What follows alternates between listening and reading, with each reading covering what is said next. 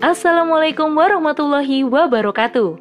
Hai Sobat Narasi Pos di mana pun Anda berada, kembali lagi bersama saya Giriani di podcast Narasi Pos.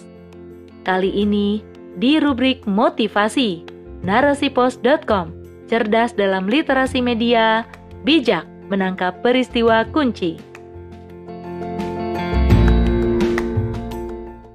Bersabarlah dengan kesabaran yang indah oleh Miladia Alkiptia. Sahabat muslimah, pernahkah kamu berada di masa-masa tahan menghadapi cobaan? Pernahkah kamu bersikap tidak lekas marah, putus asa, bahkan patah hati dengan perlakuan orang-orang di sekitarmu? Pernahkah kamu merasa tenang, tidak tergesa-gesa, serta tidak terburu nafsu dalam menjawab segala hal yang menantangmu? Ketahuilah, sejatinya kamu telah berada pada garis finish kesabaran. Bagi sebagian orang, sabar itu terdengar simpel, namun ketika kita mencoba mengaplikasikannya, ternyata tak semudah yang dibayangkan. Sabar itu perkara hati, yang jika berhasil ditaklukkan, maka kita akan merasakan betapa manisnya buah dari kesabaran. Karena sabar itu adalah salah satu terapi penyakit hati menghadapi orang-orang yang senantiasa menguji kesabaran kita adalah salah satu cara untuk membuktikan pada diri sendiri bahwa kita mampu menundukkan sikap egoisme, amarah yang memuncak, bahkan tidak terpancing untuk balik menyerang dengan perilaku serupa. Menahan amarah seolah ada perang batin yang bergejolak dalam dada. Namun, ketika menghadapinya dengan ikhlas dan sabar, maka sesungguhnya Allah Subhanahu wa Ta'ala menaikkan derajat keimanan dan menyediakan pahala bagi kita. Bahkan Allah Subhanahu wa taala berjanji akan membersamai orang-orang yang senantiasa bersabar.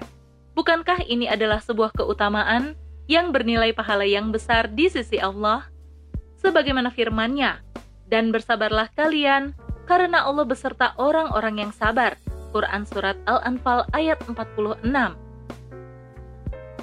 Sahabat muslimah, kita tidak hanya dituntut untuk sabar dalam menjalankan ketaatan pada Allah dan menjauhkan diri dari larangannya. Akan tetapi, Allah juga menuntut kita sabar dalam hal pengendalian diri.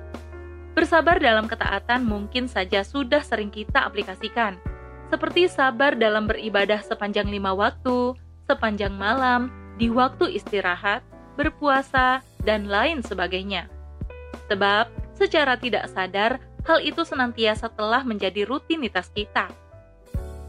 Begitupun sabar dalam menjauhkan diri dari setiap larangan Allah, seperti berusaha agar tidak menjadi anak yang durhaka pada orang tua, tidak menyakiti yang lemah, dan lain sebagainya. Namun, bersabar dalam hal pengendalian diri inilah yang teramat sulit kita jalankan. Padahal, ketika kita mampu melewatinya, kita sejatinya telah belajar lebih mendewasakan diri ketika kita berada di puncak kesabaran, sesungguhnya jiwa kita akan semakin kokoh dalam menghadapi berbagai masalah yang terjadi dalam kehidupan. Hinaan, cacian, bahkan fitnah atau tuduhan yang dialamatkan pada diri kita, sesungguhnya akan semakin membuat jiwa kita terasa lapang, bahkan mengukir senyum yang indah di garis wajah. Inilah buah dari kesabaran yang kita pertahankan selama ini. Semua akan terasa manis bahkan ketika kita berada pada pahitnya ujian hidup, dihadapkan dengan orang-orang yang emosional, sombong, mengeluarkan kalimat-kalimat yang kasar dan menyakitkan, selalu merasa benar dan menyalahkan orang lain, bermuka dua, maka kita tidak akan terpancing untuk melakukan hal serupa. Mungkin kita patut berterima kasih pada mereka yang menyakiti, menebar fitnah, ringan lisan, sebab merekalah yang menjadi wasilah manisnya kesabaran yang kita tuai. Maha suci Allah yang telah menciptakan kesabaran, sebab dengan sabar Allah mempersamai kita. Dengan sabar menjadi ladang pahala tanpa batas, sebagaimana firman-Nya, sesungguhnya hanya orang-orang yang bersabarlah yang dicukupkan pahalanya tanpa batas. Quran Surat Az-Zumar ayat 10 Dengan sabar, Allah telah memuliakan kita, dengan sabar, membuat kita semakin yakin akan kebesaran Allah Subhanahu wa Ta'ala. Dengan sabar, segala urusan hidup akan senantiasa dipermudah oleh Allah Subhanahu wa Ta'ala. Oleh karena itu, sahabatku muslimah di mana pun berada, mulailah belajar untuk lebih sabar lagi dalam menjalani kehidupan, dalam menghadapi mereka yang tidak menyukai kita.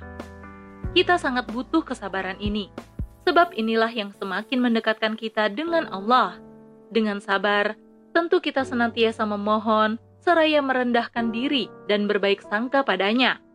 Tunjukkan pada mereka bahwa kesabaran yang indah itu akan membuat hidup lebih tenang dan menghilangkan segala keresahan di dalam dada.